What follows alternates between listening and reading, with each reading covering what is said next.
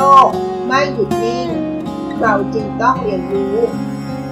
เรามาเรียนรู้ด้วยกันนะคะขอต้อนรับสู่เซอร์วันพอดคาสต์ค่ะ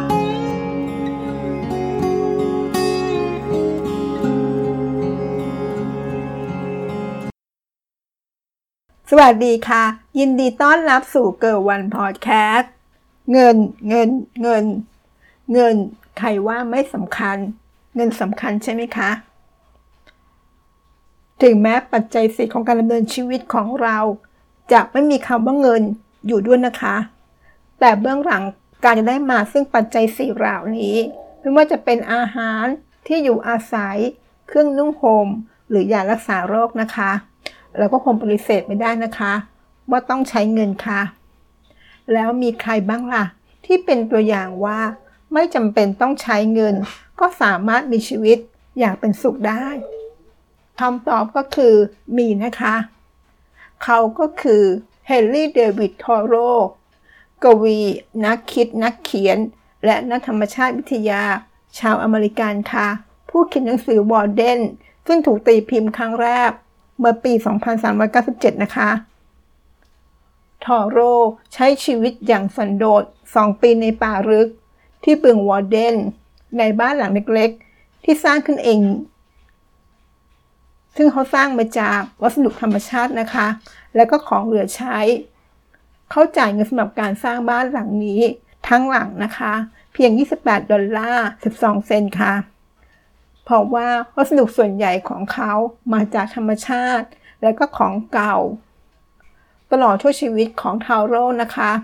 เขาปฏิเสธวัตถุนิยมทุกประเภท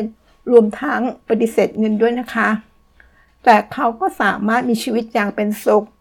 หากชีวิตและความคิดของเขายังเป็นแรงบันดาลใจ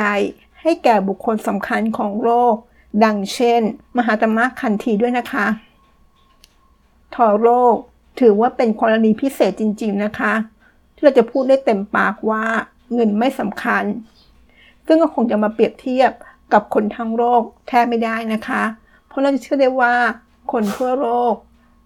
ล้วนเห็นเงินเป็นปัจจัยสำคัญของชีวิตทั้งนั้นเลยนะคะเราคงปฏิเสธความสำคัญของเงินไม่ได้นะคะมีเรื่องชวนคิดเกี่ยวกับความสำคัญของเงินนิดนึงนะคะเงินมีความสำคัญเพื่อการดำเนินชีวิตของมนุษย์ทุกคนแต่เป็นความสำคัญที่มีเงื่อนไขนะคะเงื่อนไขอย่างไรล่ะเงื่อนไขที่ชวนช่วยคิดนะคะว่าจะมีอยู่2เงื่อนไขที่จะชวนให้คิดกันนะคะก็คือที่มาของเงินและการใช้เงินค่ะโดยมีหลักการพิเศษนิดนึงนะคะหลักการนี้ก็จะอิงการเชื่อและคิดและทำอย่างวิทยาศาสตร์ค่ะหลักสำคัญพื้นฐานของความเป็นวิทยาศาสตร์นะคะก็คือหลักของเหตุและผลค่ะซึ่งแตกต่างไปจากเหตุผลเพราะใครทำอะไรก็ล้วนแต่มีเหตุผลทั้งสิ้นใช่ไหมคะตัวอย่างนะคะคนไปทำร้ายคนอื่นก็มีเหตุผลของตนเองเช่นไม่ถูกชะตาหรือเคยถูกทำร้ายมาก่อนคนไปลักขโมยของก็มีเหตุผลเหมือนกันนะคะก็เขาอยากได้ก็เพราะเขาหิวพอเขาไม่มีเงินซื้อหรือมีเงินแต่ก็ขโมยนะคะเพราะว่าไม่อยากจะจ่ายเงินจะเห็นได้ว่าเหตุและผลอย่างวิทยาศาสตร์เป็นการตระหนักว่าทุกสิ่งทุกอย่างเป็นไปที่เกิดขึ้นในทุกระดับแล้วล้วนเป็นเหตุหรือเป็นผลที่มีเหตุเป็นปัจจัยมาก่อนนะคะพูดง่ายว่าทางวิทยาศาสตร์นั้นเชื่อว่าผลจะต้องมีเหตุเป็นปัจจัยก่อนถึงแม้มนุษย์แต่ละคนจะมีความคิดความปรารถนาที่แตกต่างกันแต่สิ่งหนึ่งที่เรามองแล้วถ้าถามว่าเป้าหมายสูงสุดของมนุษย์ทุกคน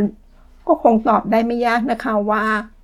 เราทุกคนอยากเป็นคนที่ประสบความสำเร็จแล้วก็มีความสุขอย่างแท้จริงเรามักเข้าใจกันว่าความสำเร็จกับความสุขเป็นของคู่กันเสมอใช่ไหมคะแต่ในความเป็นจริงมันอาจไม่เป็นเช่นนั้นก็ได้นะคะแล้วเราควรทำอย่างไรล่ะเพื่อที่เราอยากจะประสบความสำเร็จอย่างมีความสุขแท้จริงด้วยถือเป็นโจทย์ใหญ่ของมนุษย์เลยนะคะที่มันยากซับซ้อนและก็ท้าทายด้วยนะคะความสำเร็จอย่างมีความสุขแท้จริงที่เกี่ยวข้องกับเงิน กับการประสบความสำเร็จอย่างมีความสุขแท้จริงจะเกิดขึ้นได้อย่างไรเราพูดถึงเงื่อนไข2เงื่อนไขก็คือการหาเงินและการใช้เงินใช่ไหมคะการหาเงินการใช้เงินเป็นอย่างไรจะทำให้เราเกิดความสำเร็จอย่างมีความสุขแท้จริง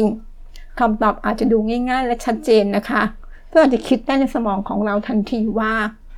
เราต้องหาเงินได้มากๆสิเราหาเงินยิ่งมากก็จะยิ่งดีเพราะหาเงินได้มากก็แสดงว่าเราจะประสบความสำเร็จแล้วเราต้องมีความสุขอย่างแน่นอนใช่ไหมคะเพราะเมื่อมีเงินอยากได้อะไรอยากมีความสุขอย่างไรเราก็สามารถซื้อได้ด้วยเงินอาจจะดูแล้วเป็นคำตอบที่ดูง่ายและชัดเจนแต่จริงๆแล้วก็ไม่ผิดไปเสียทั้งหมดนะคะแต่อาจจะไม่ใช่คำตอบที่แสดงถึงความสำเร็จที่ทำให้เกิดความสุขแท้จริงก็ได้นะคะแล้วคำตอบที่ถูกที่สุดเกี่ยวกับการหาเงินและการใช้เงินที่ทำให้เราเกิดความสำเร็จและเกิดความสุขแท้จริงเป็นอย่างไรล่ะคำว่าการหาเงินและการใช้เงินเราขอแยกเป็น2คำนะคะ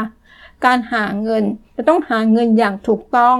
ถูกทางแล้วก็สุจริตและต้องใช้เงินอย่างเหมาะสมนะคะเราเรียกว่าการหาเงินที่ถูกต้องใช่ไหมคะก็จะเป็นคำตอบที่เราต้องเพิ่มนิดหนึ่งนะคะขยายอีกนิดหนึ่งว่าการหาเงินเป็นวิธีการหาเงินที่ต้องระวังหรือตระหนักว่าที่มาของแหล่งเงินจะต้องเป็นที่มาที่จะต้องไม่ผิดกฎหมายพูดง่ายๆว่าการได้ทรัพย์สินมานั้นไม่ควรจะรับจากการทุจริตการคอร์รัปชันการโกงการหลอกลวงและการพนันนะคะเราควรจะหนักว่าอย่าอยากได้ในสิ่งที่ไม่สมควรจะได้นั่นเองค่ะแล้วผิดหรือไม่ที่อยากจะมีเงินมากๆคำตอบก็คือไม่ผิดอย่างแน่นอนนะคะแต่เราต้องตระหนักว่าต้องได้เงินมากๆด้วยการหาเงินอย่างถูกต้องถูกทางและสุจริตค่ะซึ่งสิ่งเหล่านี้จะเป็นสิ่งที่ดีต่อทางประเทศต่อโลกของเราแล้วก็ต่อตัวเองด้วยนะคะคนที่ตั้งใจหรือขยันมากเป็นพิเศษหรือมีความสามารถเป็นพิเศษมีความคิดสร้างสรรค์มีการสร้างนวัตกรรมเหล่านี้ก็จะมีโอกาสมากขึ้นนะคะเรามาดูฝั่งของการใช้เงินบ้างค่ะการใช้เงินอย่างเหมาะสมเป็นอย่างไรคำตอบง่ายๆเลยนะคะต้องไม่ใช้เงินเกินกว่าที่เราหามาได้ค่ะมีคำถามเพิ่มเติมนิดนึงนะคะว่าการให้ของคนเราไม่จำเป็นจะต้องให้เงินเสมอไปใช่ไหมคะเพราะการให้แก่คนอื่นแก่สังคมแก่โลกใบนี้มีหลายวิธีด้วยกันนะคะอาจจะเป็นการให้กำลังกายกำลังใจ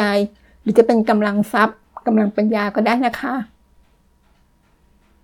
ดังนั้นหลักการจัดการเงินหรือรายได้ที่ดีที่สุดก็จะมีหลักการแบ่งเงินออกเป็น3ส่วนนะคะ1เพื่อใช้จ่ายในชีวิตประจำวันของเรา2เพื่อเก็บออมและ3ค่ะส่วนที่เหลือเหล่านี้ถือเป็นรางวัลของชีวิตนะคะแล้วการแบ่งปันช่วยเหลือผู้อื่นค่ะ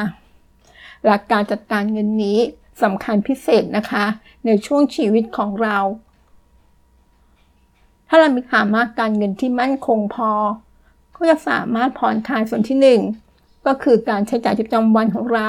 และส่วนที่2ที่เป็นการเก็บออมนะคะแล้วก็ไปใส่ใจในส่วนที่3ให้มากขึ้นก็คือการให้รางวัลแก่ชีวิตแล้วก็การแบ่งปันช่วยเหลือผู้อื่นค่ะมาดูตัวอย่างให้เห็นภาพให้ชัดเจนเพิ่มขึ้นนะคะเราน่าจะรู้จักดาราดังคนหนึ่งโจวอนฟ้าค่ะเป็นดารานักแสดงจีนนะคะผู้สู้ชีวิตทำงานสารพัดชนิดมาก่อนเลยค่ะและเขาก็ประสบความสำเร็จระดับประเทศและระดับโลกมีทั้งชื่อเสียงและทรัพย์สินเงินทองค่ะแต่ว่าเขาก็ได้เขียนพินัยกรรมมอบทรัพย์สินทั้งหมดของเขากว่า 22,000 ล้านบาทให้กับองค์กรการกุศลเพื่อผู้ยากไร้และตัวเขาเองนะคะในปัจจุบันนี้ก็กลับมาใช้ชีวิตอย่างธรรมดาสามัญที่สุดแต่งตัวธรรมดาเดินทางด้วยรถขนส่งสาธารณะกินอาหารธรรมดาร้านอาหารทั่วไปร่วมคนอื่นๆในฮ่องกงนะคะนี่ก็คือตัวอย่างที่เรามองเห็นภาพของคนคนหนึ่งที่หาเงินได้อย่างมากมายมหาศาลเรียกว่าการแบ่งเป็น3ส่วนของเขาได้อย่างภาพที่ชัดเจนนะคะ การใช้จ่ายส่วนตัวของเขาการเก็บออมและการแบ่งปันค่ะอย่างไรก็ตามนะคะสิ่งสำคัญที่สุดของความสำเร็จและความสุขแท้จริงก็คือเงินและการใช้เงินค่ะ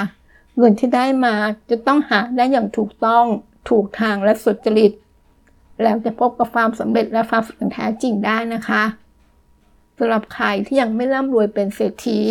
แต่ได้ใช้ชีวิตหาเงินและใช้เงินอย่างถูกต้องถูกทางแม้ว่าจะไม่รวยนะคะในบรรทัดฐานของสังคมแต่เรียกว่าไม่จนอย่างแน่นอนใช่ไหมคะและเรื่องราวทั้งหมดที่เราเล่ามานี้ก็เป็นการสรุปรวบรวมที่เราเห็นภาพเกี่ยวกับเรื่องเงินว่าเงินสำคัญก็จริงนะคะแต่อาจจะไม่ให้สิ่งสำคัญที่สุดก็ได้นะคะแล้วคุณล่ะคะคุณมีความคิดเห็นเกี่ยวกับเรื่องเงินเป็นยังไงคะและเห็นความสำคัญของเงินเป็นอย่างไรคุณน่าจะมีคำตอบในเรื่องราวนี้นะคะขอบคุณที่รับฟังเกิร์ลวันพอดแคสต์สวัสดีค่ะติดตามเกิร์ลวันพอดแคสต์ได้ที่ Facebook YouTube แองเกอร์พอดแคสต์